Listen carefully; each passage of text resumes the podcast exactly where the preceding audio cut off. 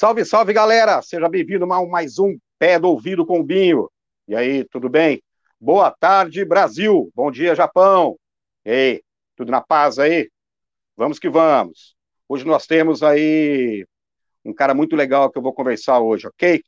Então vamos lá, de praxe, vou falar aqui do aniversariante de hoje, tá? É o Kiko Loureiro. O Kiko, anos com Angra, agora já faz um bom tempo que está no Megadeth, está destruindo aí. Esse cara toca muito. Tive o, o prazer de conhecê-lo aqui quando eles vieram tocar. É, tem aniversário aqui de uns brothers, tá? Que é o Edinho Fernandes, brother meu. Um parabéns para ele aí. O Valtinho, grande Valtinho, de Nato, grande tecladista, por sinal. E a Bitenca também, que faz aniversário dia 17. Bitenca faz aniversário dia 17, é um brother meu, a gente toca junto. Tudo de bom para vocês aí. Felicidades, ok? A gente tem a nossa grande parceria com a Pisces. A Pisces é estúdio e gravadora, tá? De um grande brother, Ulisses. Ele tem esse estúdio aí, tem uma, um cast muito legal que ele lança, tá? Nós temos o WhatsApp aqui, ó, 9973014, 997308586, e tem o site, tá? O www.pisces.com.br. Ok? Queria mandar um grande abraço também para um brother meu, que é esse daqui, ó. Goicel, é o Barba. Não é o James Harden, ok? É o Barba, um brother meu, que ele deu um, um suporte legal no meu celular aí. Quero agradecer do fundo do coração mesmo, que ele ajudou muito. Maravilha? Então vamos lá, vamos lá. Hoje eu converso com um dos grandes jornalistas do Centro-Oeste Paulista, tá? é, com matérias do Fantástico, Globo Esporte, tá? É, Esporte Espetacular. Ele fez umas coisas muito legais. Ele é da TV Tem, que é afiliada, né? Globo. E eu tenho uma honra imensa de ter esse jornalista, tá? É, esportivo e também para o, o, que vier é lenha. Alexandre Azanque, seja bem-vindo, meu amigo. Opa, fala Binho, tudo jóia, cara? Prazer, obrigado aí pela, pelo convite. Fico muito feliz aí de ter sido convidado por vocês, de poder participar aí do programa, do projeto de vocês. E é uma honra, cara, é uma honra mesmo poder bater um papo, falar um pouco da vida, falar um pouco de rock, que é a nossa grande paixão, né? No meu caso, esporte, rock, tá tudo interligado aí, paixões que vêm desde moleque. Sensacional. Ô, Zank, conta um pouco da sua história aí pra galera, galera que tá no Japão, pro pessoal que te assiste aqui. É, o, o, jornalismo é, veio em primeiro plano ou o primeiro plano veio rock and roll? Como que foi? Primeiro mandar um abraço pro pessoal do Japão que está acompanhando a gente também, né? prazer tá tá aparecendo lá do outro lado do mundo também. Então, um abraço para todo mundo. E, cara, é, tudo começou lá em São Paulo, né? Eu sou de São Paulo, nasci em São Paulo, é, e desde moleque é, aprendi a gostar de rock graças às amizades, aos meus amigos. A gente foi, é, foi, foi me formando com esse gosto musical lá quando eu tinha 12, 13 anos, então aprendendo a gostar de rock. Quanto à questão do meu trabalho, eu tinha ideia, quando eu estava na faculdade, de seguir o lado é, do jornalismo musical mesmo. Eu pensava mesmo que eu ia ser um jornalista, um colunista de rock, um colunista de música. Então eu estudava para isso, fiz trabalhos na faculdade sobre Beatles, fiz trabalho. É, a gente chegou a fazer projetos de programas assim, é, com exibição, com a, recebendo bandas aqui de Bauru na época, é, na Unesp. Mas aí depois de formado, a carreira acabou seguindo um outro caminho, né? Eu entrei para televisão e aí trabalhava não só com música, né? Porque a televisão você bem, acaba sendo bem eclético, então você acaba trabalhando com, com vários segmentos. E aí aos poucos eu fui, fui partindo para o lado mais do esporte, que é o que eu tô hoje já com 13 anos de jornalismo. Mas o, o rock, a música acabaram ficando, não digo para segundo plano, mas viraram mais um hobby, né, do que um trabalho. Certo, certo. O, dá aqui um alô aqui ao Luciano Miura, Ele apareceu aqui, tá lá em Nagoya assistindo. O cara tá sempre aí. Grande Miura. Obrigado, meu irmão, tá assistindo. E mais uma pessoa que entrou aí, Dudu. É isso? Aí, Dudu. Ligado com vocês. Ah, Muito obrigado. Dona Dudu. É a dona Dudu?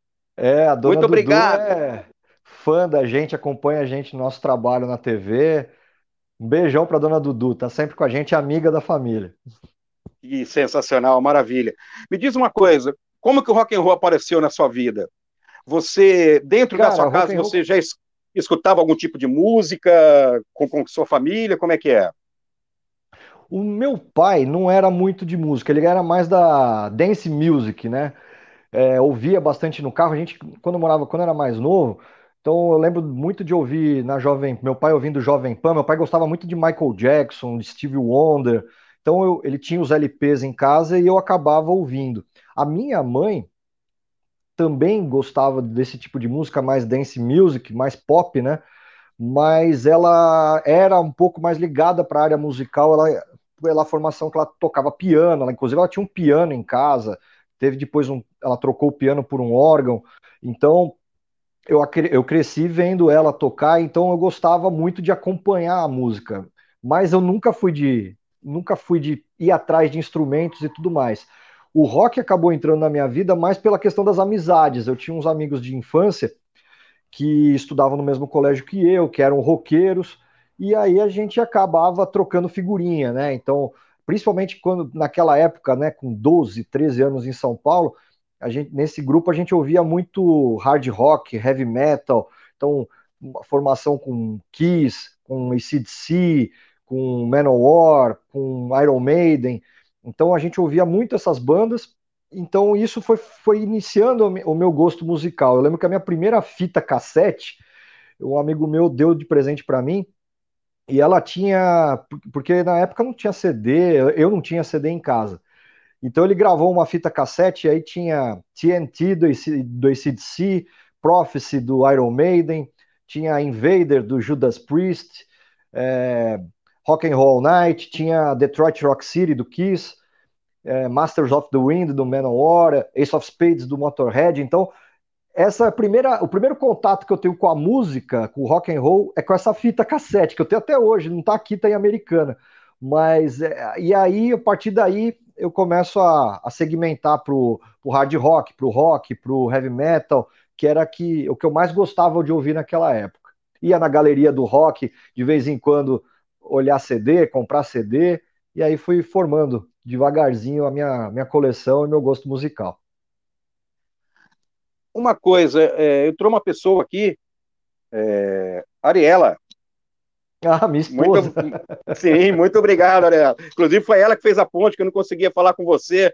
Queria agradecer aqui, muito obrigado, muito obrigado. Essa é minha é... companheira de shows. Sensacional. Ela vai sempre em shows contigo? Sempre, quase sempre, né? Tem alguns que ela acabou não acompanhando, não podendo acompanhar, mas normalmente 99% dos shows que, que eu vou, ela tá presente. Algumas bandas que ela não gostava, ou que ela não conhecia, ela acabou conhecendo graças a esse, a essa, esse meu gosto musical e acabou passando a admirar mesmo. Indo em, é, quando você vai num show de rock, né?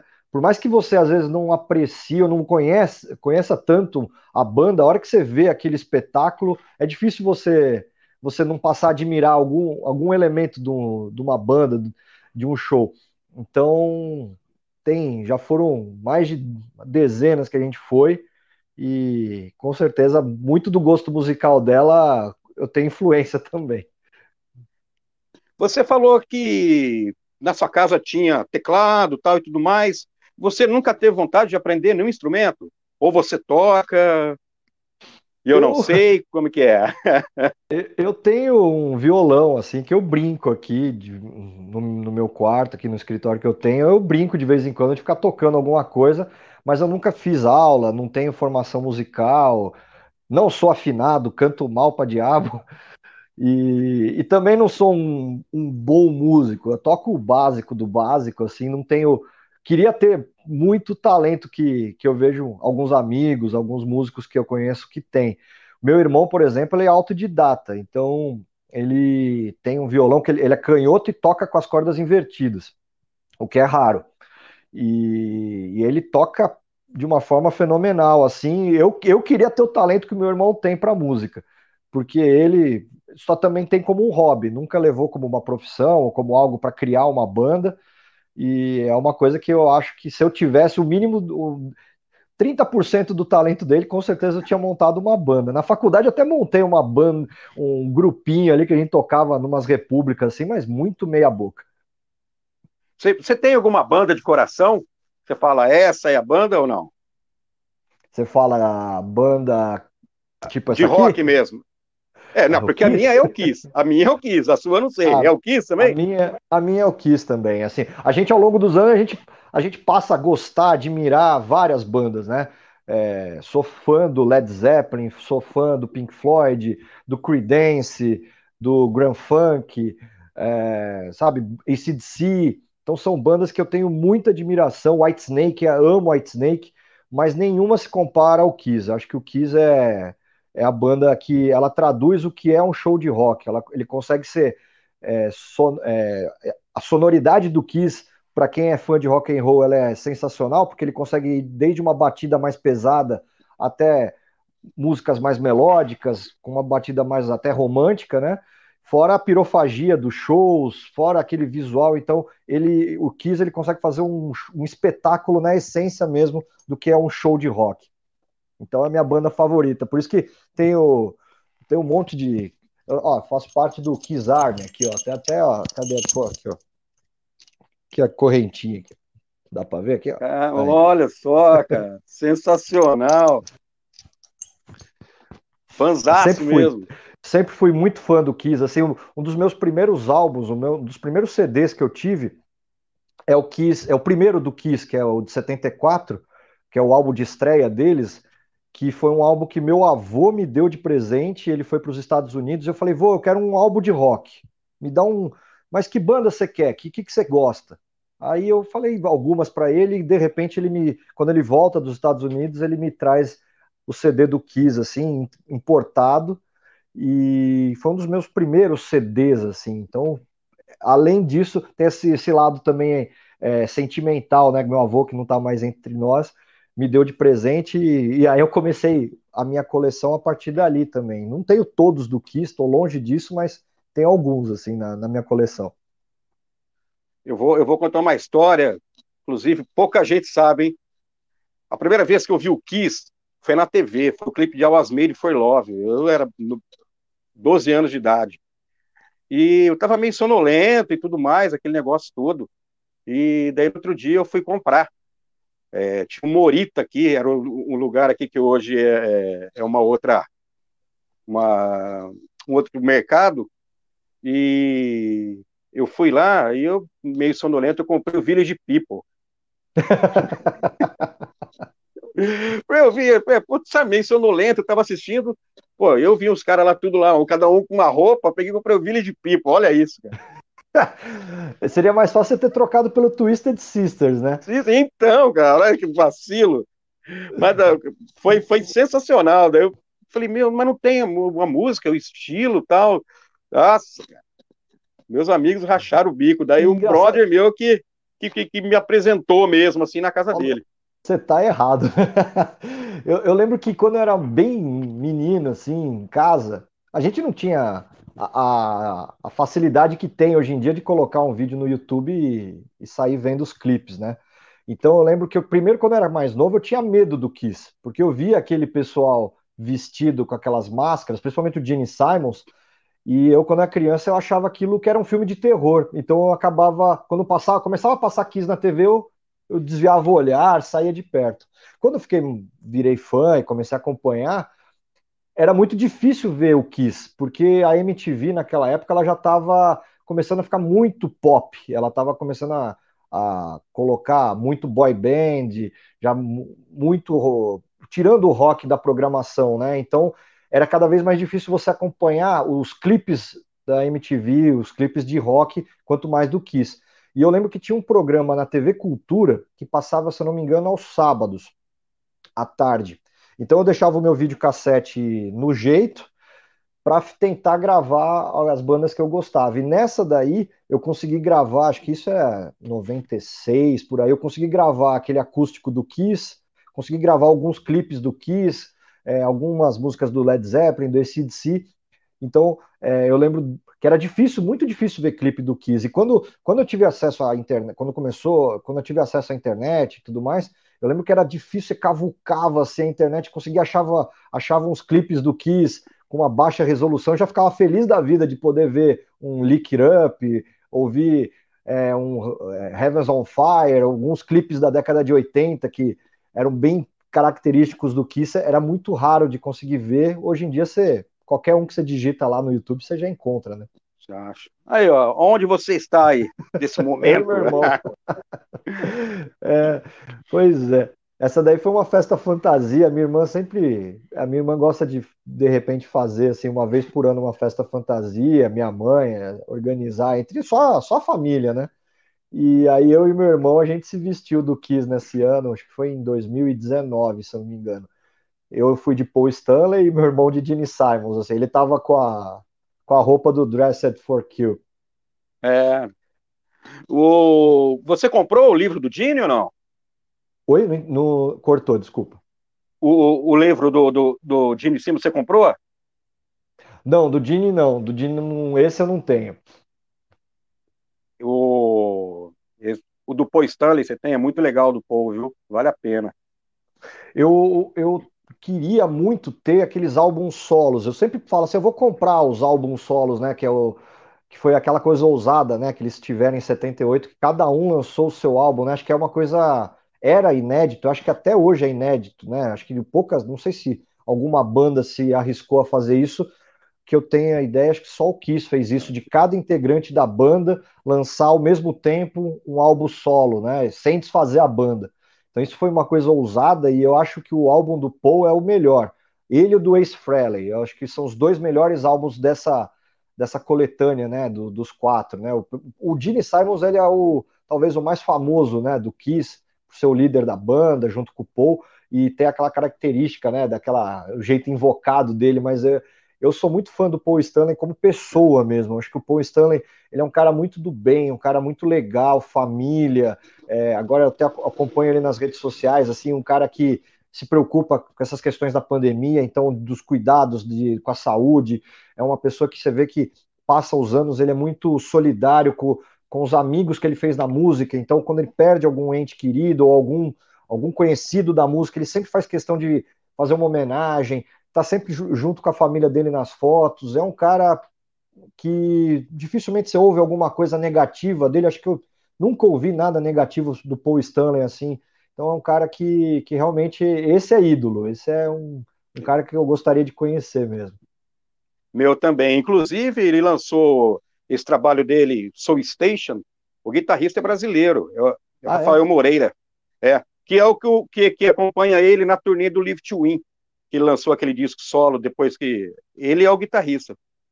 É sensacional. É, esse projeto vai... é muito legal. Esse projeto vale do Soul Station é, é, muito interessante assim para quem para quem quer ver o outro lado do artista, né? Porque muitas vezes a, a, o fã ele só acompanha o artista naquele segmento e aí você vê a qualidade sonora que o Paul Stanley tem, é, de de repente se arriscar fazendo um R&B, né?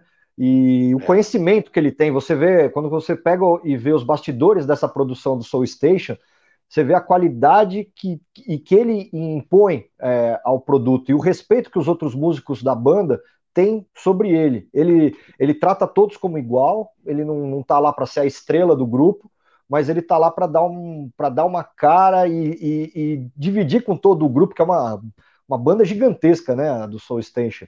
E ele divide o holofote com todo mundo com a simpatia e a qualidade sonora que ele que só ele tem, né? Muito bom, é bom demais. Que massa, não sabia que você era tão fã do Kiss assim. Só dar um salve aqui para um brother meu que está em Gumaquém, é... Otashi, é o nome da cidade dele lá no Japão, o Xandão. Xandão, um abraço, querido. Valeu. Obrigado Opa. por estar assistindo aí. Abraço. Ele mandou, mandou pelo, pelo, pelo WhatsApp aqui. Falando em Kiss, é... eu quero que você me conte uma outra coisa. O primeiro show que você foi. O primeiro que eu fui foi, na verdade, foi um show do Creedence aqui em Bauru. Não sei se você foi nesse show. Foi em 2008. Eu não tenho foto daquele show. Naquela época a gente não tinha celular, não tinha nada, você ia, não tinha como registrar praticamente nada. Acho que foi 2007. 2007 foi esse show. E foi aqui no Melo Moraes, né? Então foi uma coisa. Você imaginar que o, o, o Creedence ia tocar em Bauru, na época a gente achou que era trote, eu estava na faculdade, falou, não, não é possível. Eu lembro que eu, eu cheguei, eu, eu tinha um, uns amigos que a gente foi lá e fez até uma reportagem para a faculdade, né, para uma matéria que a gente tinha, e a gente gravou com algumas pessoas na, na porta lá do Melo Moraes, falando, pô, como que era você ter uma banda internacional do peso do Creedence tocando na cidade e tudo mais. Eu preciso até recuperar esse, esse material, porque tá na Unesp, eu não, nunca mais eu vi. Hum, e foi sensacional o show, né? Você poder ver é, o Stu Cook, né, que fazia parte desse projeto, né, que na verdade é o Creedence Clearwater Revisited, né? Não tem é. o John Fogert e não tem o Tom que faleceu, né? Então, é, o Stu Cook e o como que chama o baterista? Hum, agora você me apertou, não lembro também. É, eu vou lembrar o nome dele. Mas são os dois integrantes da banda é, original do Creedence, né? Então foi muito bacana. E aí depois passou o tempo em 2012 eu vou no meu primeiro show do Kiss, que foi é, em São Paulo, no, no, na Arena AMB. E aí fui, fui com meu irmão, foi com a, com a Ariela, e foi sensacional. Além de estar com alguns amigos meus que, que é, da faculdade, que foram também comigo, é, ver o Kiss pessoalmente, para quem é fã, e eu tinha uma frustração gigantesca, porque em 99 teve o show do Psycho Circus, é, em São Paulo. E eu lembro que eu fiz um inferno pro meu pai, porque eu morava em Americana e eu queria ir para São Paulo para assistir esse show, e meu pai não deixou de jeito nenhum. Então, aquele 2012, aquele show do Kiss, para mim foi uma foi lavar a alma, sabe? Isso eu, eu vi eu vi uma parte da minha vida naquele show, até me emocionei vendo em alguns momentos abraçado com a, com a minha esposa e com meu irmão aquele aquele show a hora que o Paul Stanley toca Love Gun, quando ele abriu o show com Detroit Rock City, foi algo muito muito intenso, né? Passou, transcendeu a questão da música e tava, tinha a questão da, da história lá envolvida da minha vida, passando um filmezinho ali. Que legal. O, me diz uma coisa, o, o Lincoln mandou aqui, é Doug Clifford. Doug é Clifford, o, isso. É. Doug Clifford, Doug Clifford é ele mesmo. E o, o primeiro show nacional que você foi, você, você, você, gosta de banda nacional também ou não? Cara, eu tenho um pouco de. Eu não sei o que, que eu tenho com banda nacional, sabe? Eu, eu, eu, eu, sou um pouco arredio, assim, até eu tomo bronca de amigo meu, da, da Ariela, porque a, a, a banda nacional, eu acho que ela vai mais pela letra da música que te atrai mais do que a sonoridade. Eu acho que a melodia da, da, das bandas internacionais me atrai mais, fazem mais o meu gosto. A batida, é, os solos, a, a, todo o lado melódico realmente da, da, da canção, da música, né? É, acho que me atrai mais a, o rock internacional, a música internacional. A, o, a banda nacional que eu via, uma das primeiras foi Titãs, eu vi Titãs, Paralamas do Sucesso, é, a gente chegou dá para considerar nacional, né, no show do Angra. Então, é, então assim, mas eu tenho um pouco de algumas barreiras assim com, com, a, com a música nacional. É até uma coisa chata minha. Eu não, nunca fui muito aprofundado na, nas músicas com, com rock nacional, mas respeito muito assim. Titãs, acho uma, uma ótima banda. As composições do Renato Russo acho sensacionais. É, mas assim, eu não costumo ouvir em casa. É uma coisa que desde moleque eu tenho e dificilmente eu vou passar a ouvir. Opa, quase que eu derrubo aqui. Você foi em vários shows já. O Kiss você pegou bastante show também? O Kiss eu fui dois shows e eu ia nesse último que teve, que foi adiado, né, por causa da pandemia, que era a Farewell Tour, né? É, eu ia nesse show ainda não tinha comprado ingresso, mas estava me programando para ir porque eles iam tocar em Ribeirão Preto. E aí esse show, por causa da pandemia, acabou sendo adiado. Mas eu fui em 2013 e fui no, no Monsters of Rock de 2015. É, também foi um show sensacional lá. A minha esposa e meu irmão de novo. Inclusive, nesse show do Monsters. Ah, esse é o de 2000. É, esse, esse é, acho que é de 2013, é de 2015. O, é, é, você já vê, para quem conhece o Kiss e já foi em show do Kiss, muito, muito fã fala assim: pô, show do Kiss, ele é muito legal, mas ele normalmente é quase sempre igual. Mas esse quase sempre muda. Porque sempre tem um, uma pirofagia diferente, tem uma performance diferente, por mais que ele, às vezes o set list é muito parecido, muda pouquíssimas músicas, mas você vê a forma como eles de repente vão tocar uma composição, como eles vão abrir o show, ah, é sempre um, uma coisa à parte. Assim. Acho que, que sempre vale, até porque o Kiss é, faz um tempo que não lança músicas assim que estouram, né? Que caem no gosto do, do, do público, né? Normalmente o público gosta mais das, das músicas clássicas. Então eles acabam sempre optando por esse, pelo set list clássico. Apesar Essa... que no, em 2013 eles tocaram algumas músicas do, do álbum Monsters, né? Monster. Eles tocaram Hell of Aleluia, eles tocaram algumas músicas mais recentes, mas as que o pessoal empolga mesmo são as clássicas. Eles, ele, eles fizeram um dos, desses shows aí que você foi, não foi aqui, porque eu fui em todos do Kiss, eu só, só não fui no, no primeiro mesmo. É, aqui, vamos ver aqui. Muito legal ver esse outro lado do, do artista aí, ó. Opa! É o André. O André, grande André, obrigado, querido. E o Roberto aqui, ó, mandando aqui, ó. Valeu, Azanque. Ah, o Roberto, o Roberto Coja, abração pro Roberto, abração para vocês. O pessoal só me vê falando de esporte, né? Então, é, é legal, assim, é por isso que é muito bacana esse, esse tipo de, de, de troca, né? De bate-papo mesmo. Por isso que na hora que você me convidou, aceitei na hora, porque eu sabia que ia ser um bate-papo gostoso. Oh, muito obrigado. Azanque, um desses shows aí, eu tava falando para você, eu, eu, fui, eu fui, só não fui no primeiro. Um desses shows foi o, aquele live é, que era tipo 30 anos, que eles tocaram o, o, o quase que o, o Alive One inteirinho. O Alive 3? Não, um, que eles tocaram Firehouse, não foi isso daí que você foi? Esse eu não fui. O de 2013. Não. O de 2013 eles tocam Firehouse, eles tocam várias músicas do primeiro álbum. Mas é, eu não, essa setlist assim, é, é, bem parecida, porém tinha algumas diferenças desse Alive 3, desse Alive 1, perdão. Ah, cara, então eu fui num, num, desses shows aí, mas eu não lembro. Agora que a gente tá falando aqui, né, pô, show e tudo mais, eu quero dos dois lados, tá? Tanto, tanto do lado de, do, do, do esporte aí, vamos colocar um pouco do esporte, mas é coisa simples. Perrengue. Perrengue em show, você já passou ou não? Já. ah, Conta pra gente aí. É, você sempre tem. É, você se programa pro perrengue quando você vai num show, né? Você vai num show no Morumbi, por exemplo, você vai. Eu lembro que a gente foi assistir os Rolling Stones no Morumbi. É, você já tem que saber que você vai sair do show e, e você não vai conseguir ir embora para casa na hora. Você vai ficar lá. Então, assim, eu lembro que nesse show do Rolling Stones que a gente foi, Pegamos chuva, a gente teve que pegar, a gente foi de Uber, teve que pedir para o Uber parar um, bastante, é, alguns quilômetros longe do Morumbi, porque senão a gente não ia chegar. Aí depois você chega no lugar, você, aquela correria para você conseguir achar lugar e o, o Morumbi já estava lotado.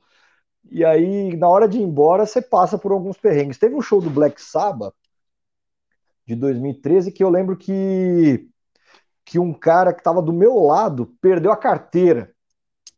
Imagina, um show lotado lá no campo de Marte e o cara começou no final do show desesperado que ele tinha perdido a carteira.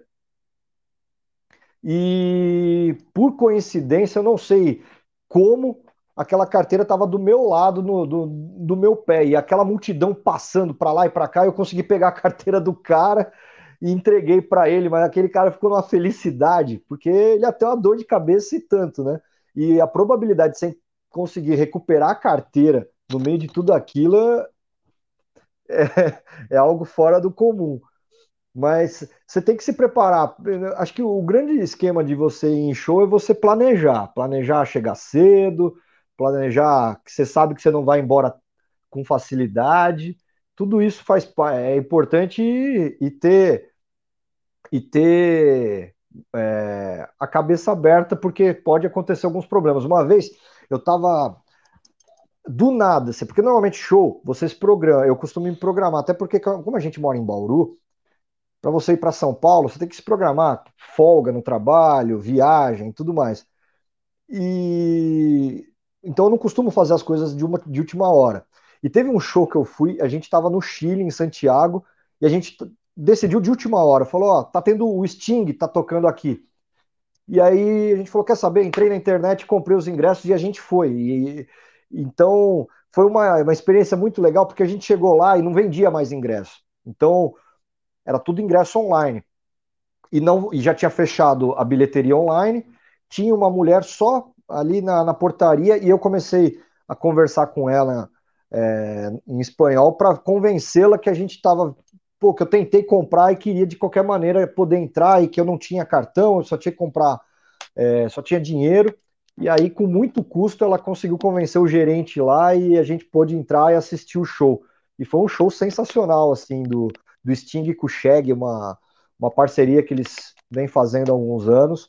É, foge, né, do lado rock and roll, né, mas tem toda essa história do, do Sting com The Police, é, esse outro lado, assim, do, do, desse lado eclético dele, tocando com o Shag, foi uma coisa também muito legal de poder ver um show em outro país, né? Que nem sempre uma coisa que poucas pessoas conseguem fazer, mas é muito legal isso. Essa experiência de você ver como que o público em outro país reage a alguns eventos. Então foi, foi super organizado nesse local, nessa arena Movistar, público é, muito ordeiro, tanto na hora de entrar no, na arena como sair. Então foi, foi uma experiência muito legal, assim, que às vezes a gente, no Brasil, às vezes uma ou outra coisa é meio atropelada, sabe?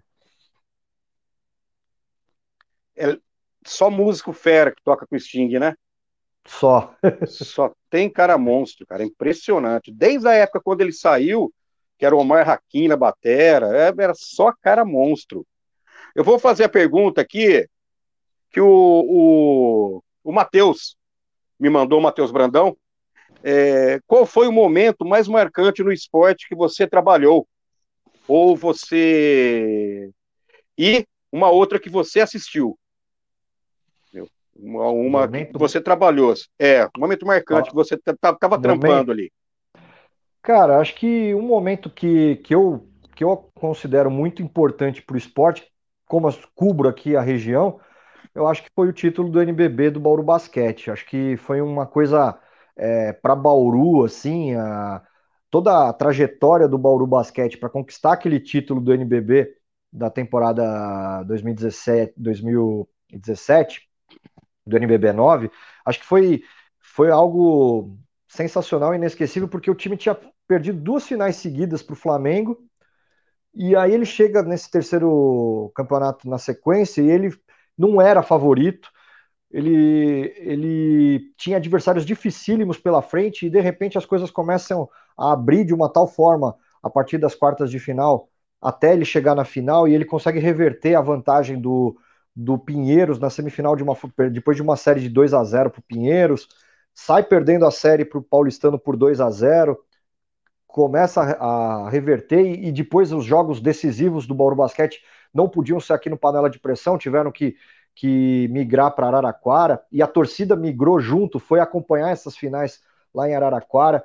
Então você via que é, transcendia aquela questão de, do bairrismo, da da, do torcedor que só acompanha porque é da cidade. Não, o torcedor foi para Araraquara para assistir, para ver o time dele ser campeão lá.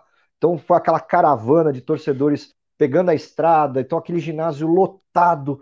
Foi uma coisa é, muito marcante, assim, a forma como o Bauru Basquete encarou aqueles jogos, virou a série e foi campeão, acho que é uma coisa que todo torcedor que estava lá naquele ginásio ou que acompanhou pela TV, quem gosta de basquete, ou mesmo quem não acompanha basquete, mas que viu aquela final, com certeza foi muito marcante. Então eu tenho muito, muito carinho e muito prazer de ter podido acompanhar e fazer a cobertura dessa, desse jogo, desse toda essa final e desse título em especial.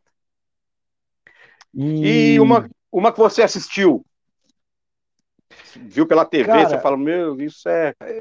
Eu, eu acho que a Copa de 94 foi algo muito marcante para mim, porque foi o primeiro momento que eu já tinha acompanhado a Copa de 90, mas não da forma que eu acompanhei em 94. 94, acho que foi onde eu conheci mesmo o meu gosto por futebol, então eu sabia a escalação de todas as seleções quase.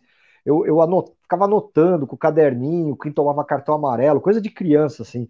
Então eu acompanhei, eu assisti todos os jogos. Então, para mim, aquela Copa é muito especial, é muito marcante é, a trajetória do Brasil na Copa, mas a Copa em si. Eu lembro que tinha ídolos é, da seleção da Romênia, acompanhava a Romênia, Argentina, você vê, pude ver Maradona jogar, é, a Romênia tinha o Raj, tinha o, o é, Raduciu, Dimitrescu, então, e fora outros, né? O Baggio na Itália, você tinha o Lothar Matheus na Alemanha, você tinha aí vários craques em várias seleções e é aquele futebol raiz mesmo, sabe? Então, não era aquela coisa que a gente vê hoje na Copa do Mundo que é meio envelopada, né? Tem uma. Parece que é tudo meio maquiado, é meio. É, tem tudo uma, um padrão muito claro ali de transmissão, um padrão muito claro é, nas arenas. E, e, lá não, era uma, um futebol mais raiz, assim. Então era, aquilo foi muito marcante para mim. Aquela Copa de 94 eu acho sensacional. E eu lembro muito de acompanhar alguns jogos com meu avô, que também já faleceu, e com meu eh, e com meu pai. A gente assistia muito jogo junto e então foi muito marcante aquele, aquilo lá para nós. Você acompanha a NBA ou não? Já acompanhei mais. Ultimamente eu é. tenho. Como os jogos da NBA são muito tarde, eu tô ficando velho. Ah. então, os horários, assim, tudo mais, eu, eu tenho, acabo, acabo assisto uns, é, ou começo, pego o começo de alguns, depois só vou ver o placar. Então, eu dei uma, essas últimas temporadas deu uma desligada. Sempre sei o que tá rolando, mas hoje em dia eu não ando tão aprofundado na NBA como eu já fui há um tempo atrás. Tá certo. Eu vou perguntar de uns cinco discos aí para você que eu queria que você me falasse a respeito. É... O The Who, que é o The Who Next, por que esse play? O que, que ele te influenciou, assim, como que foi?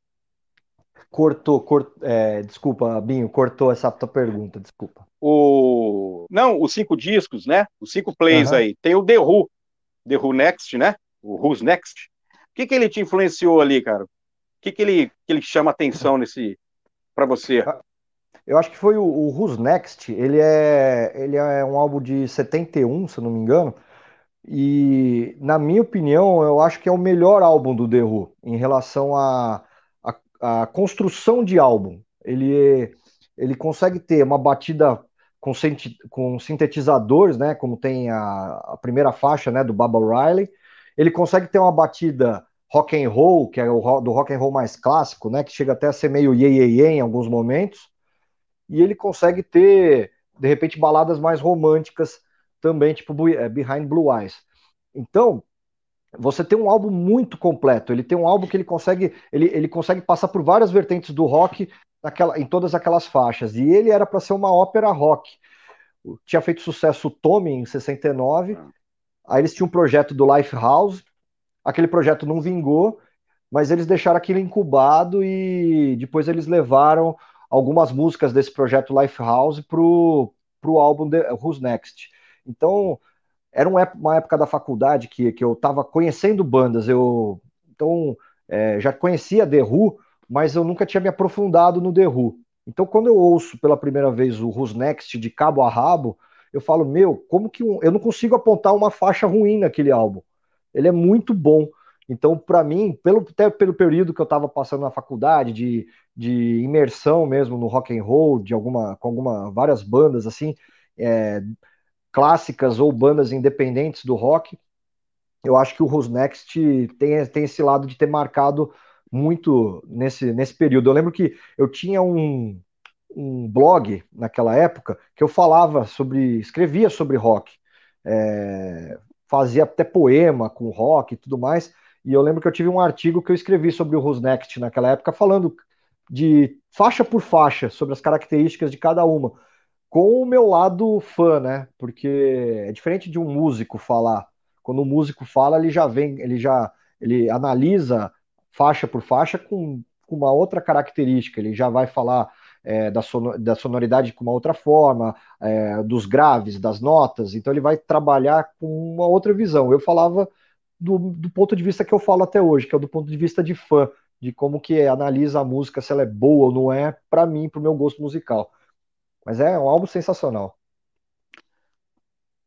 A dona Dudu, ela mandou aí para você, ó, dá uma lida aí.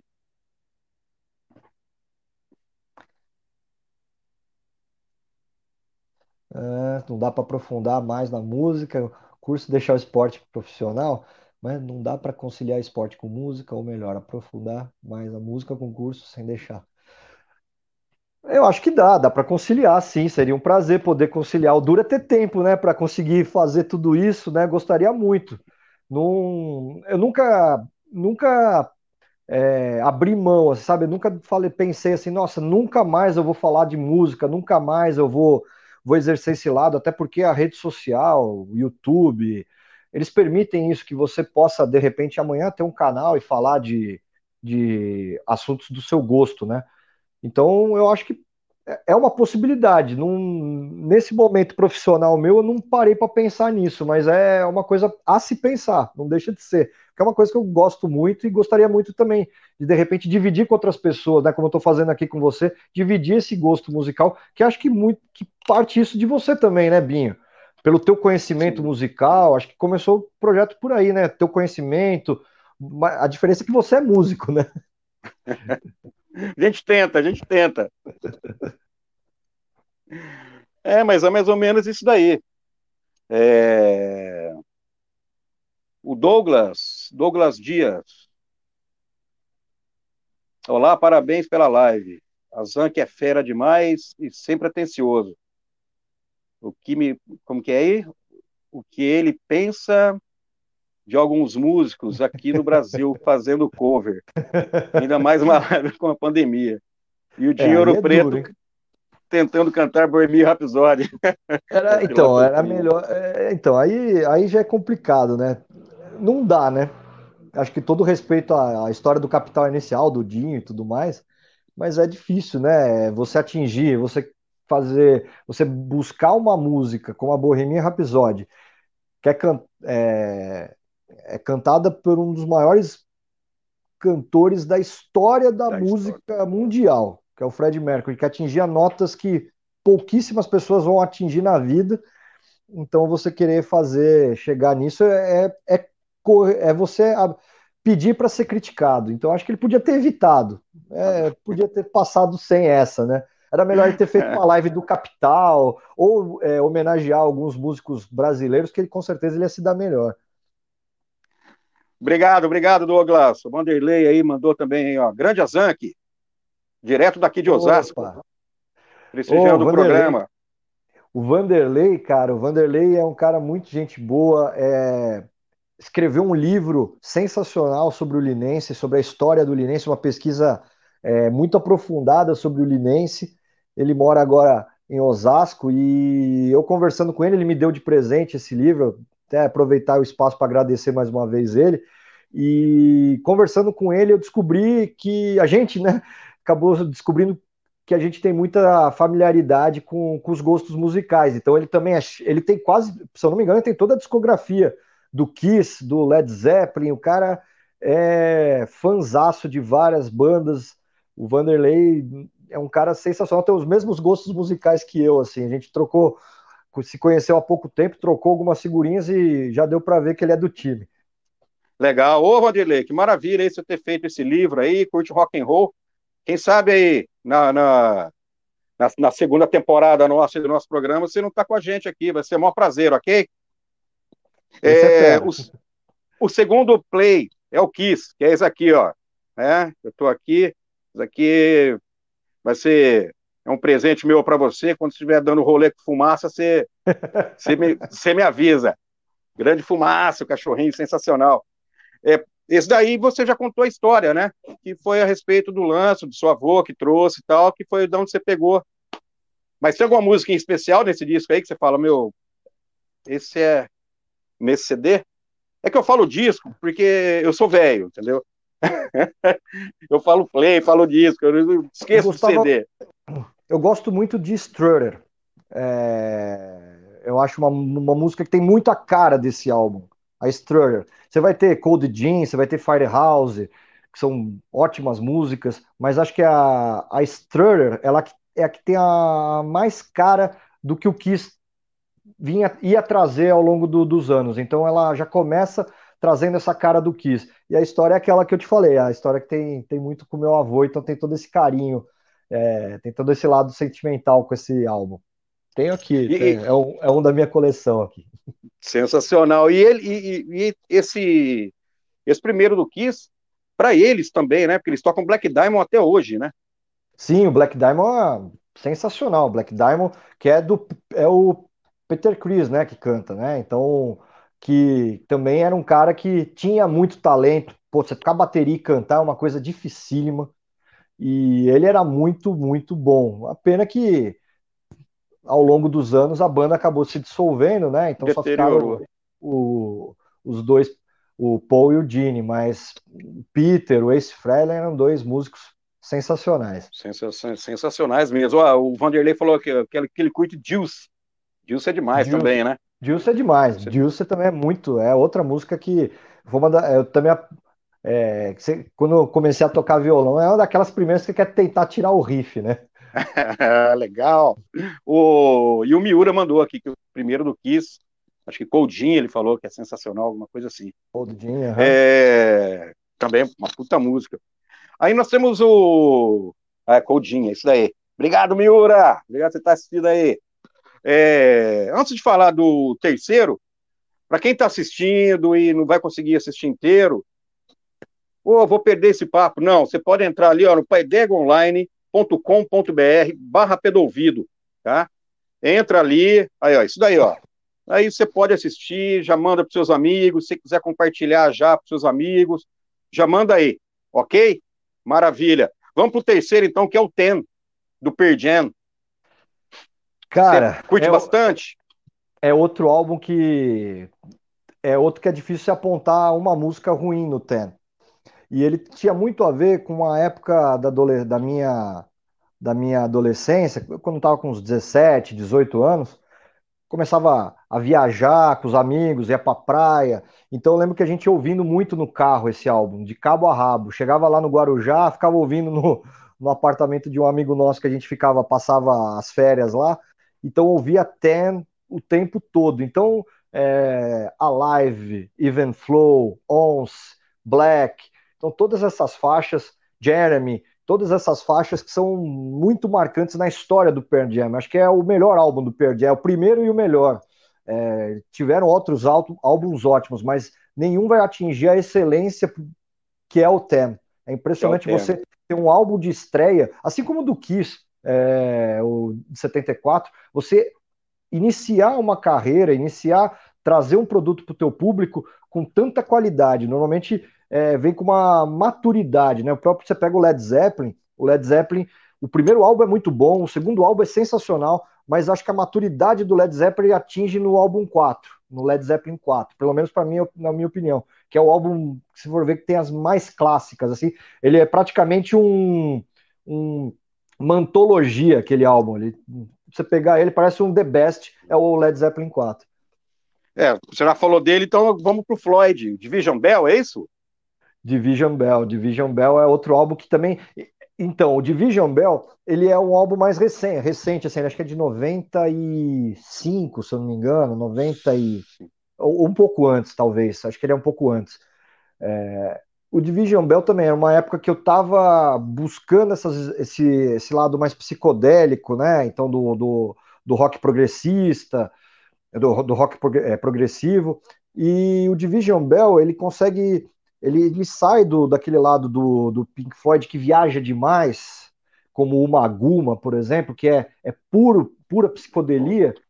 É, o Maguma você tem que estar tá muito bem da cabeça para sentar e ouvir ele inteiro, porque senão você passa mal que ele, ele consegue, ele, ele te, te sufoca às vezes, né, com algumas experimentações dele. E o, o Division Bell não, ele consegue, ele, ele encontra o tom, um tom muito legal assim na Lost for Words, na Take It Back. Ele tem umas faixas que são que misturam muito é, sons de saxofone tudo na medida, ele não tem excessos. Então, para mim, aquele álbum, no momento que eu tava, acho que de vida também, ele tem ele, ele encaixou muito bem. Então, eu tenho muito carinho por esse álbum. Não, talvez não, não, não digo que ele é o melhor do Pink Floyd. Tem, você pega o The Wall, você pega Sim. vários outros álbuns, são muito melhores. Wish You're Here, são álbuns muito mais complexos e melhores. Mas para mim, assim, na, no momento que eu tava de vida, quando eu conheci o Division Bell, ele fez muito bem para mim, principalmente a Take It Back. É uma música que eu considero talvez a tá entre as minhas cinco favoritas. É, High Hopes é daí ou não? High Hopes. Eu acho ou é do Delicate. É, o, o, e tem aquela Gods of War também, mas essa é, acho que é do Delicate Sound of Thunder. É, é essa é do Dedicates, é. é né? Essa é do Dedicates. Quer ver, ó? Do Division Bell. Cadê? Você falou High Hopes, né? High Hopes é a última faixa. É. é. Você sabe que, que uma galera fala assim que é um dos melhores solos que, que o David Gilmour fez, tal qual é, pode ser comparada ao, ao Comfortable Numb. O pessoal ama esse solo aí. É, é fantástico. o solo de High Hopes. É. Olha é sensacional. só. O Vanderlei entrou aí e falou que o, que o Ten é quase o, que um, um greatest hits. Ele falou que ele tem que ele curte o Ace Frehley pra caramba e tem todos os discos. Vanderlei, eu tenho uma, uma paleta do Ace Frehley, cara. Eu vou tirar uma foto, mandar pro, pro, Azan que ele manda para você. Tem uma paleta que eu peguei num show. Muito bom, muito bom. É, o Ten é, o Ten é uma antologia. Ele é outro, assim como assim como Led Zeppelin 4. Se você pegar e só ouvir esse álbum, você vai falar assim: ah, eu conheço The Best. É, é como se você tivesse ouvido é, o The Best da banda. É, já que a gente está nesses cinco aí, cinco, cinco, tal, tal, tal, é, uns caras aqui que você gostaria de entrevistar, uns músicos. Tá? Stanley. É, o Paul Stanley, por tudo aquilo que eu falei lá no começo, né, pela pessoa que ele é, pelo músico que ele é, pela, pela é, pelo conhecimento musical dele, pela forma como eles fundaram a banda, né, o Kiss no, é, na década de 70, é, toda essa outra formação que ele tem, esse lado com o R.I.B., é, eu acho que é uma pessoa que, que, que acrescenta demais, assim, acho que é um cara sensacional, que eu gostaria muito de conhecer, de poder é, entrevistar, extrair alguma coisa dele, porque eu acho que é um, uma pessoa muito do bem, pelo menos é isso que, que ele transparece, assim, você vê pelas falas dele, é, quando ele vai fazer show, você vê pelo carinho que ele tem pelo público quando ele faz o show, a forma como ele, ele interage com o público, é, é, é, gostoso de ver. Acho que é muito respeitoso, assim, a forma como o Paul Stanley se, se dirige aos fãs. É, não é uma coisa agressiva, não é uma coisa de eu sou ídolo, eu sou melhor do que vocês e vocês têm que me reverenciar,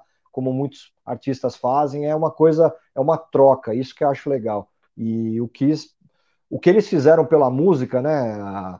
Essa questão de você se, se travestir, né? Você se, se transformar num personagem e cantar. E, então você mexeu com, com vários estereótipos e com algumas coisas do imaginário, né? Porque a gente que, além de gostar de música, muitos de nós somos fãs de HQ, de revista em quadrinho, de super-heróis, então eles conseguem ser tudo isso ao mesmo tempo. É muito legal, Kiss. Acho que é, de dos, dos, mais velhos, até criancinha, quando você vê criancinha no show fantasiada, é, você entende o porquê que os pais levam os filhos do, no show do Kiss. Coisa que você não vê em tudo que é show de diferentes bandas, assim, tem show que é mais pesado, né? Não dá para levar.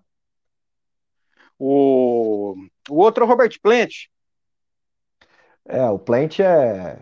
A voz do Plant é algo é, muito marcante. Acho que eu tive a oportunidade de ver o show dele é, com Space Shifters, é, Sensational Space Shifters, né? Que é em 2012 ele fez um show no na é, como que chama no Espaço das Américas e foi um show muito bacana, bem intimista, assim, sabe? Onde ele, ele tocou algumas bandas, algumas músicas dele é, autorais, né? E algumas músicas do LED. E eu acho que é um cara que também tem muito a acrescentar, assim, pelo, pela, pelas composições que ele participou no Led Zeppelin, pela o entendimento que ele tem sobre Tolkien. Ele é um cara especialista em, é, em Tolkien, tanto que várias letras do Led Zeppelin têm a ver com, com o Senhor dos Anéis, né? Então, que eu também sou fã. E então é outro cara que é um, uma, refer, uma referência e é um cara que tem que ser estudado e, e, quem não teve a oportunidade de ouvir tem que ouvir é, o que o Robert Plant é capaz de cantar. Ele mesmo perdendo o poderio vocal que ele tinha na, na década de 70 e 80, ele ainda consegue manter tons assim sensacionais assim para que são muito característicos da voz é, dele. Você bate, você ouve, você fala isso é Robert Plant, mesmo ele não podendo atingir é, alguns alguns tons mais graves. O dá uma olhadinha aí, ó, quem entrou aí, ó. Mandou um Yeah Rockers, aí, ó. Cadê? Marcelo Paron, aí, ó. Paron. Aí, fala Marcelão, beleza? Tamo junto. Sensacional. Outro bom, outro cara é demais, é o David Coverdale. Cara, o David Coverdale é, é outro cara que. O Whitesnake é também uma das minhas bandas favoritas. Eu acho que eu sou muito fã de hard rock. O hard rock, eu acho que é, os anos 80 eles deixaram pra gente um legado muito legal da batida do hard rock, é, achava muito legal, assim, pode ser brega, pode ser o que for, mas aquele, aquela questão das bandas com os caras com aqueles cabelões, assim, eu acho uma coisa que é muito característica dos anos 80 e o Whitesnake ele tem muito disso, porque os, os cinco principais álbuns do Whitesnake são da década de 80, né? Então, desde, depois que ele sai, que o Coverdale sai do, do de Purple, que ele substituiu o Ian Gillan, que ele já faz dois álbuns, três álbuns, né, sensacionais no, no Deep Purple, que é o Burn, o Stormbringer, e, e, e assim, ele já Como deixou um legado. The Band. Como Taste the Band, isso. É Sensacional é esse álbum. play. Esse... Que é com o Tommy Bolin. Então, assim, isso, isso mesmo. E aí, então você tem três álbuns sensacionais que ele deixa de legado pro Deep Purple, e a hora que ele monta o White Snake, meu, o White Snake é, é difícil contar quantos clássicos tem o White Snake, porque na década de 80 eles dominaram, assim, é, a propaganda da Hollywood era com ele. É, você pega o álbum, o, o, o, que tem o nome, White Snake, de 87, é sensacional. O Sleep Out Tongue é sensacional. O Slide In, é, de 84, é maravilhoso. É, você pega é, ele inteiro, o Slide In inteiro é, é marcante. Então, é um cara sensacional que, em alguns momentos, acabou sendo criticado por tem gente que compara ele muito ao Robert Plant, por ele em alguns momentos tentar, em algumas faixas, é, atingir, ou até ter algumas faixas que são muito parecidas de, de batida e até a forma como ele conduz a melodia, a música, parecidas com o do Robert Plant. Mas ele tem uma contribuição gigantesca na música, ele tem uma característica própria, e é outro cara que eu gostaria de conhecer. Assim, pude ir no show deles em, dele, acho que em 2017, se não me engano, e é um cara também que é um músico na essência. Foi no Monsters of Rock que você foi? Que teve Aerosmith? Não, esse eu, eu não fui. Eu, eu fui, fui, nesse. Fui... Você foi nesse? Fui. Eu fui em um que foi no Citibank Hall. É, ah. Foi muito legal o show deles. Inclusive, é, o Glenn é, era, se eu não me engano, eu perdi o show, mas o Glenn Hughes acho que abriu esse show. Caraca, que demais. O, eu sou fanzaço, né, cara, do Coverdale. E o, o André Turco, ele fala, fala, cara, eu queria ser o David Coverdale, que é o cara, a voz do cara é simplesmente sensacional. E a respeito desse negócio do LED, e ele encerrou. É, rapidinho, realmente tem. O, o você pega é, Steel of the Night, quando saiu, o cara fala, ah, ele quer fazer rock and roll. É, tem uma outra também. Ah, só o fato, né, do, não sei se você é, é já escutou, que é o Page Plant, Sim, eu tenho esse álbum. Eu tenho esse álbum. Não, Page, Page Plant, não, desculpa, Coverdale Page. Coverdale já... Plant, eu tenho aqui. Tenho aqui em algum lugar. é, o Coverdale Conde Me Page. Coverdale Page. Coverdale Page, é, entendeu? É.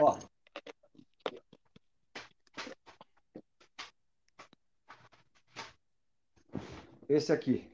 Pela, isso aí é, um, é demais. Essa, a primeira música, Shake My Trees, que, que é isso? É uma, é uma porrada. Shake Me Tree. É. É, é uma sonzeira. Que sensacional é, esse play. Esse álbum é... E, e, isso que é o legal, porque se, se ele era comparado ao Robert Plant, aqui ele tem a possibilidade de tocar com o guitarrista do Plant, né? Então Exatamente. aí você tira as conclusões. Então se e, e, e, não deixa de ser uma homenagem ao Plant, porque com certeza se, se existe essa sinergia, se eles, com certeza ele se inspirou em alguém também na hora de, de ter a, de, a carreira dele. E se ele tem, se ele se inspirou no Plant, que legal. Eu gostaria até de fazer essa pergunta para ele. Então, para saber se isso. E eu, eu não vejo demérito nenhum de um músico ou de um qualquer artista você se inspirar em alguém.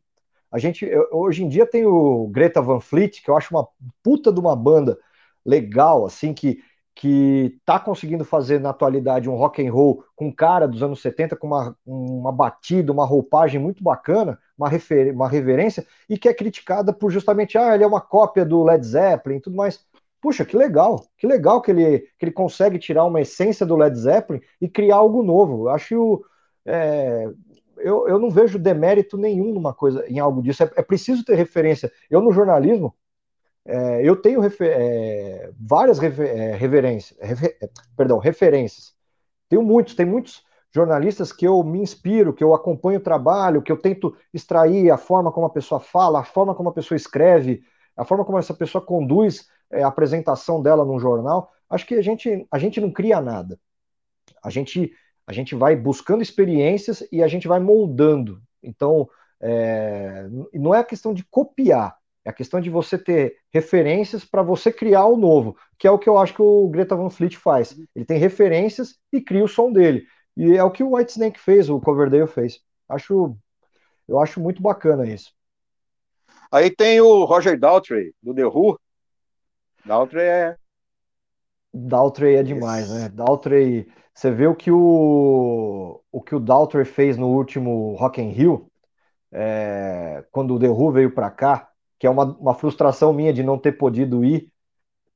Ele e o Pete Townshend tocando no, no Rock in Rio, e você vê o vigor daquele cara girando aquele microfone para lá e para cá com mais de 70 anos e você falar, meu, o cara continua cantando igual. Esse não perdeu voz, ele continua. E são caras que também têm muito a acrescentar pela tudo que eles influenciaram a música.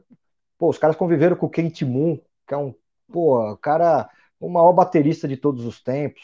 Os caras revolucionaram com a ópera rock do Tommy. Os caras revolucionaram acreditando que poderiam colocar é, sintetizador dentro do rock and roll. Então, é, o que, a contribuição do The Who para a música é maravilhosa. Então, conversar com o Peter Townshend seria, com, com o Daltrey seria algo sensacional. O Peter Townshend também, principalmente porque o Peter Townshend talvez seja até a mente mais criativa do, da banda, né? Seja o cérebro pensante mesmo, né? O, do The Who. Mas são, são músicos assim. Quem dera um dia, né? Poder conversar com um cara desse. É, é aquele sonho utópico mesmo. Legal. É, o Fabiano Silva mandou aqui. Aí, Binho, Fabiano Silva. Se eu não me engano, acho que é o Tiquinho. Grande Tiquinho. Acho que é o Tiquinho, hein? Eu não estou conseguindo enxergar direito aqui, mas acho que é ele. E o outro Parão escreveu um negócio para você aí, ó. Um negócio para você pensar. Ah, é? O que, que ele mandou? O Parão escreveu aí, ó. Dá, dá uma lida aí. Oh, valeu.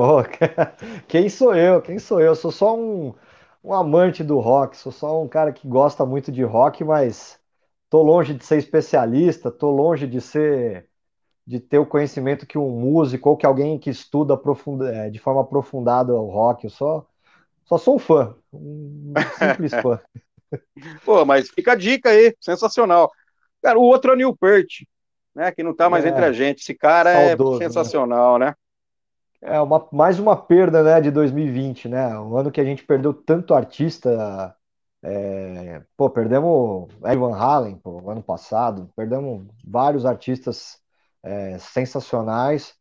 Perdemos, se não me engano, o ano passado também morreu o vocalista do Outfield, então, é, fora vários outros, mas o Newport, que é uma, sempre foi uma referência na, na bateria, né? Quando a gente fala do Kate Moon, o Newport tá, tá junto ali, porque é um cara que também revolucionou a forma de fazer rock, a forma de a, a forma de você conduzir a bateria dentro da dentro da música. Então, aqueles solos de bateria, aquela bateria é, com umas batidas é, mais aceleradas dentro da própria música, ou de repente mudando é, o compasso da música em determinados momentos, sem perder é, o ritmo, né? É uma coisa maluca, assim, a, como que ele conduz dentro da mesma música, ele, ele sobe, desce, sobe, desce, sobe, desce, e a música não perde a cara, como a gente vê alguns músicos tentarem fazer, e às vezes a música fica horrível.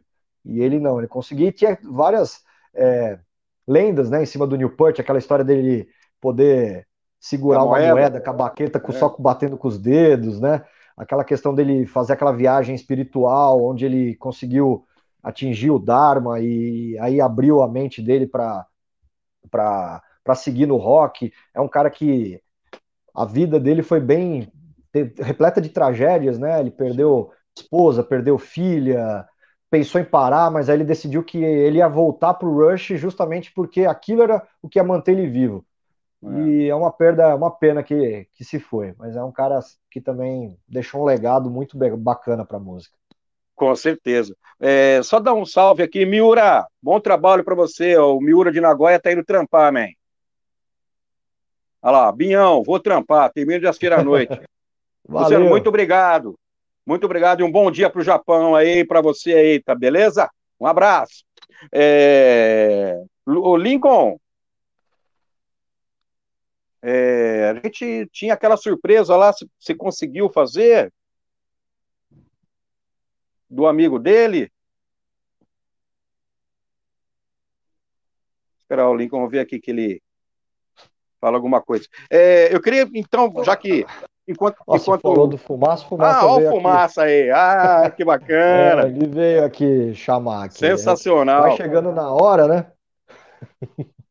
Ó, quem Marco. tá aí. aí sim. Estão me ouvindo? Oh, aí sim, cara. Fala, tudo bem? E aí? Ó, esse daí, ó, sem pau, ó, eu até guardei aqui, ó. Ó, aqui, ó. Em homenagem a ele. Uau! muito bom, muito bom. Grande Marcos. Marcão. Eu sou prazer, o Binho. Tudo bem? É um prazer, tudo bem, é um prazer ter você aqui com a gente e na, na segunda temporada já vou fazer o convite aqui, tá? Que começa em agosto para ver para você agilizar aí, para você participar com a gente. Se interessar para você, lógico. Claro, tá? sem dúvida. Pô, que legal. Eu queria que você falasse. A história Pô, é esse sonho, né? Que, que, legal. Eu queria, eu queria que você falasse aí, cara, do Azan, que vocês passaram muito perrengue junto, é, foram vários rock and roll show, como é que foi? Eu acho que a gente dá mais perrengue pra galera lá do que passava, né, né Alexandre? A gente deixava, a gente deixava nossas famílias de cabelo em pé, na verdade, quando a gente era mais novo. É verdade. A ah, gente, ah, mas, era, é... a gente aprontava um pouco. Foi, foi muito legal. Tipo, a, no, a, nossa adolescência aí que a gente passou junto, sem dúvida marcou, marcou minha vida bastante aí, acho que a dele também. Né? Não só por coisas de, de moleque, né? Mas na música a gente não parava, né, Alexandre? Puta, Não. a gente era o dia inteiro ouvindo rock. No, no, colégio, no colégio a gente tinha, no, na hora do recreio, tinha, cada dia da semana, tocava um estilo de música lá. Só que no dia do rock nunca deixavam tocar o que a gente queria tocar. colocava, aquelas, colocava aquelas musiquinhas, sabe? Sei lá. Pra nós, né? Que nele comentou aí, é musiquinha, mas tipo Paralamas. A gente queria ouvir Running Wild, não é não? Pô, Ronnie Wild, cara. Nossa. Ronnie Wild. Blind Guardian. Blind Guardian, lembra?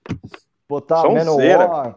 E aí o pessoal botava pagode, botava sertanejo, pagode. E a gente teve uma vez que aí a gente tinha um amigo nosso que pegou, ele era alto, ele foi e desligou as caixas de som que passava pro colégio todo. Ele falou: não aguento mais ouvir pagode aqui. Aí foi, tirou, porque a gente não deixava a gente ouvir o nosso rock no intervalo no dia da semana. Aí ele falou: ah, também ninguém vai ouvir no dia deles. É isso mesmo. Putz, mas. Ô, Marcos, é, rapidinho, é, você se apresentar rapidinho para a galera aí. É, Opa, você tá é batera, você é batera. Dá, dá, dá uma, uma explanada rapidinha aí, só para a galera ficar naquela fissura para poder, para agosto, você tá com a gente aqui contar geral para nós. Ah, vamos lá, o pessoal que não me conhece aí, sou o Marcos Castellani, Eu fui batera do Manor aí por três anos, fiz duas turnês com eles. E é isso aí. É um sonho realizado que, que, que, rolou uma bela história aí. Tá rolando, né? Tem bastante coisa rolando ainda aí. Que bacana. E você tá em São Paulo e, e, e tem banda em São Paulo aí também? Moro em São Paulo e tô com os projetos aqui, sim. É, não falei a data, na verdade, fiquei do Menor desde 2017, né, até 2019 aí, final. Então, é, mais ou menos aí, né, uns três anos, quase. Cara, que bacana. É, da próxima você vai contar umas histórias para nós aí, então, hein? Me diz uma coisa, é, você foi em vários shows com, com, com a Zank ou não? Cara, acho que acabamos não indo em muito show, né, Alexandre? A gente se encontrou no Monsters 2015. Olha lá, ó. É, a gente se encontrou no, no Monsters. Menor, inclusive. a gente teve uma vez que a gente foi num show em Araçoiaba. É, mas era, era uma feira, acho que era. Eu tava passando uns dias na, na, na no sítio dele, da família dele, e a gente foi para. Não lembro se era Sorocaba ou era Araçoiaba, que tava tendo um, uma feira lá e tinha uma banda, uns shows de, de umas bandas assim, locais. Era, foi muito tipo, legal para mim naquela época. Moto, né? Encontro Isso, de moto. encontro de moto. Foi, muito legal, foi muito legal porque eu lembro de uns caras tocando de Purple, tocando é. É, Love and Strangers, e os caras eram bons assim. Então, pra, pra gente que era moleque, que sonhava em ter banda, eu batia olho naquilo. E o legal assim do Marcos é que ele, ele realizou o sonho dele de tocar no Menor, mas ao mesmo tempo ele realizou o nosso sonho, né? Porque é, ele era um de nós na banda que a gente era fã. Então, pô, quando ele tava lá, parecia que eu tava lá. Eu achava sensacional. Pô, como que um cara que cresceu comigo hoje tá lá na banda que eu ouvia quando era moleque junto com ele. Então, assim, é, é muito. Fez lembrar muito aquela do filme Rockstar. Fez, é, parecia era, era o que eu via o Marcos. Pô, que é. legal, cara. Que bacana isso. E assim, é, é uma conquista, né, Marcos? Ah, sem dúvida, né? É um, é um salto aí, né? É um salto gigante. Então, assim, o Alexandre lembra, a gente jogava videogame lá, né, no, lá em casa, Alexandre. E aí, tipo, pegava meu irmão lá e descia para tocar guitarra, bateria, cantava uns negócios lá, tudo na garagem. Então, tipo, a bagunça sempre rolava lá em casa, né? E aí você vê, tipo, sai da garagem, né, onde a gente brincava aí, e ir para uma turnê mundial aí é, é muito louco, né? Pô, é. E, e... Não, cara, você imagina, a gente, pô, a gente naquela época, a gente com 15 anos, 13 anos, a gente ouvindo esses caras, e aí você falava, pô, olha o que o Eric Adams canta, olha o que o Scott Columbus toca, olha o que o John DeMaio toca, e não sei o quê.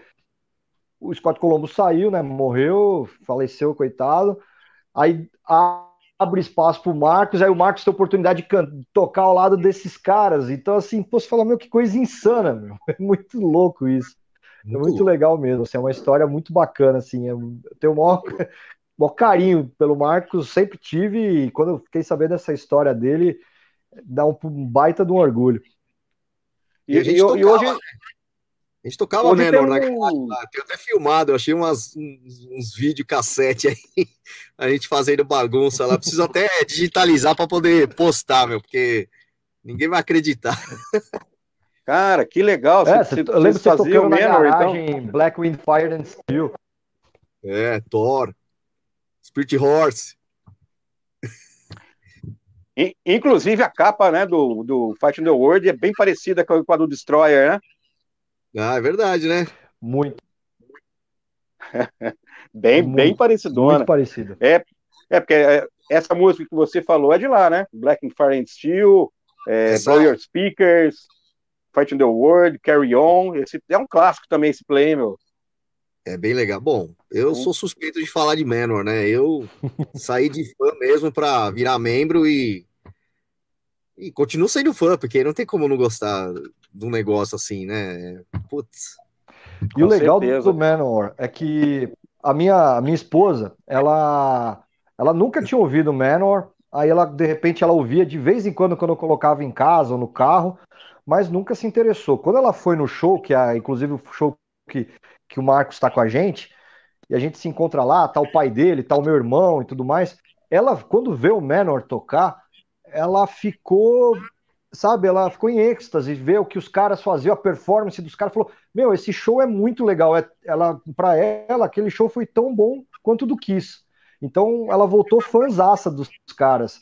Então é muito legal isso, porque às vezes o pessoal tem um pouco de preconceito. Ah, heavy metal é muito pesado, não vou, é, é duro levar mulher. Cara, é um som que na hora que você vai lá e ouve, é algo tão gostoso, tão legal, a experiência tão sensacional.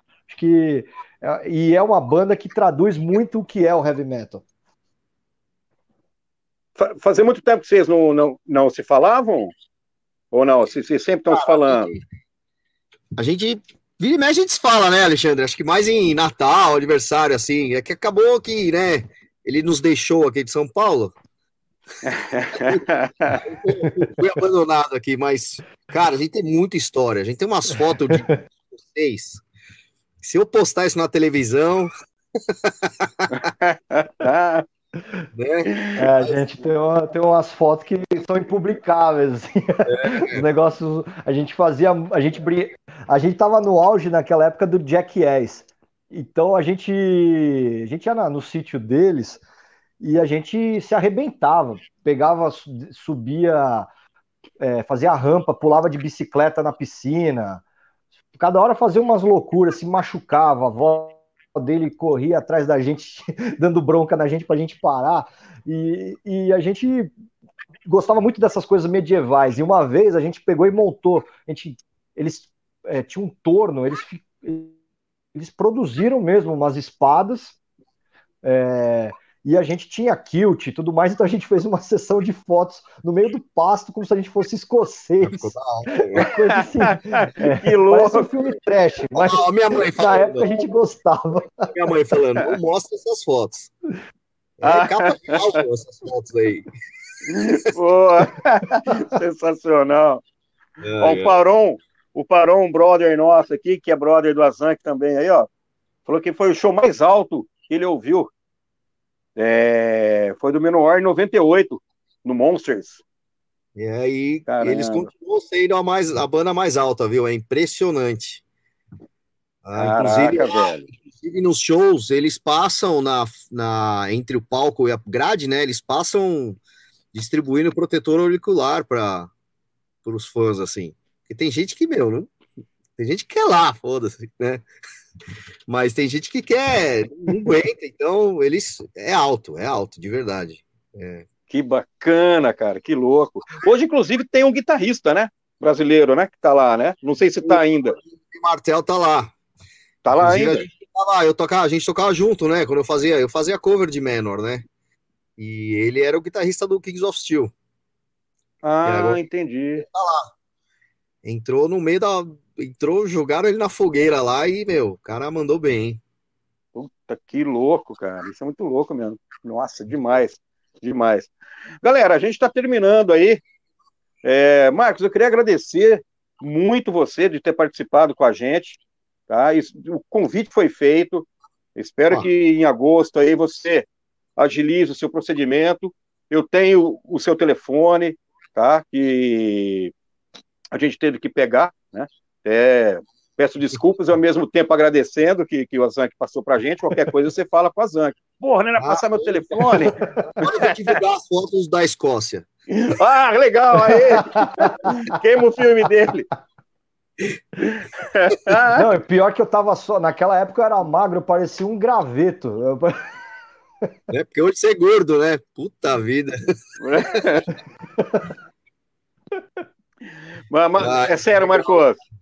Muito obrigado aí por você ter participado. E eu queria, assim, cara, do fundo do coração, você, o convite está feito, tá? A gente, é, a segunda temporada começa em agosto. Se quiser dar uma olhadinha aí, que já participou com a gente, aí tem, tem uma galera bem legal aí que, que participou do programa, vai desde o do Gel, grande batera, Gel, do Rádio Táxi, né? até, até... Bora!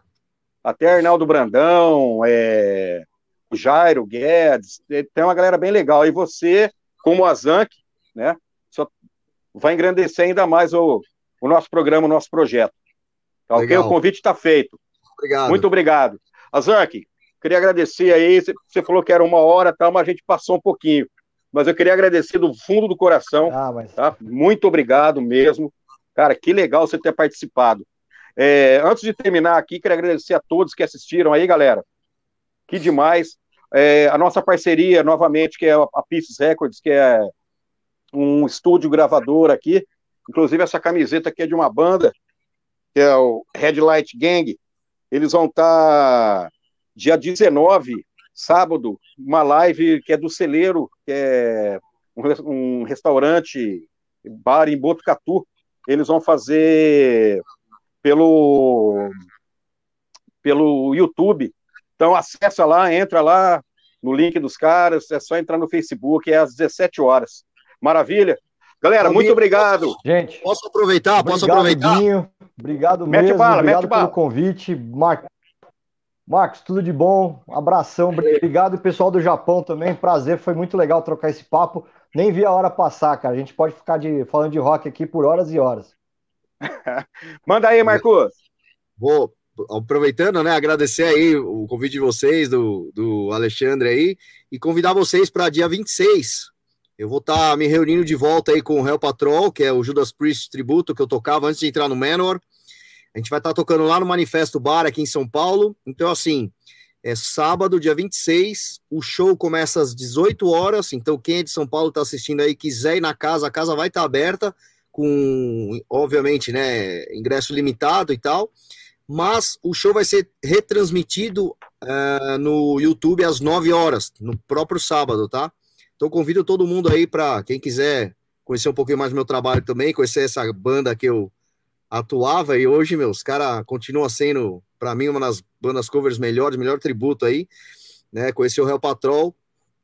Assiste lá. Pode me seguir no Instagram, é arroba Marcos Castellani Official, né? Com dois Fs, official em inglês.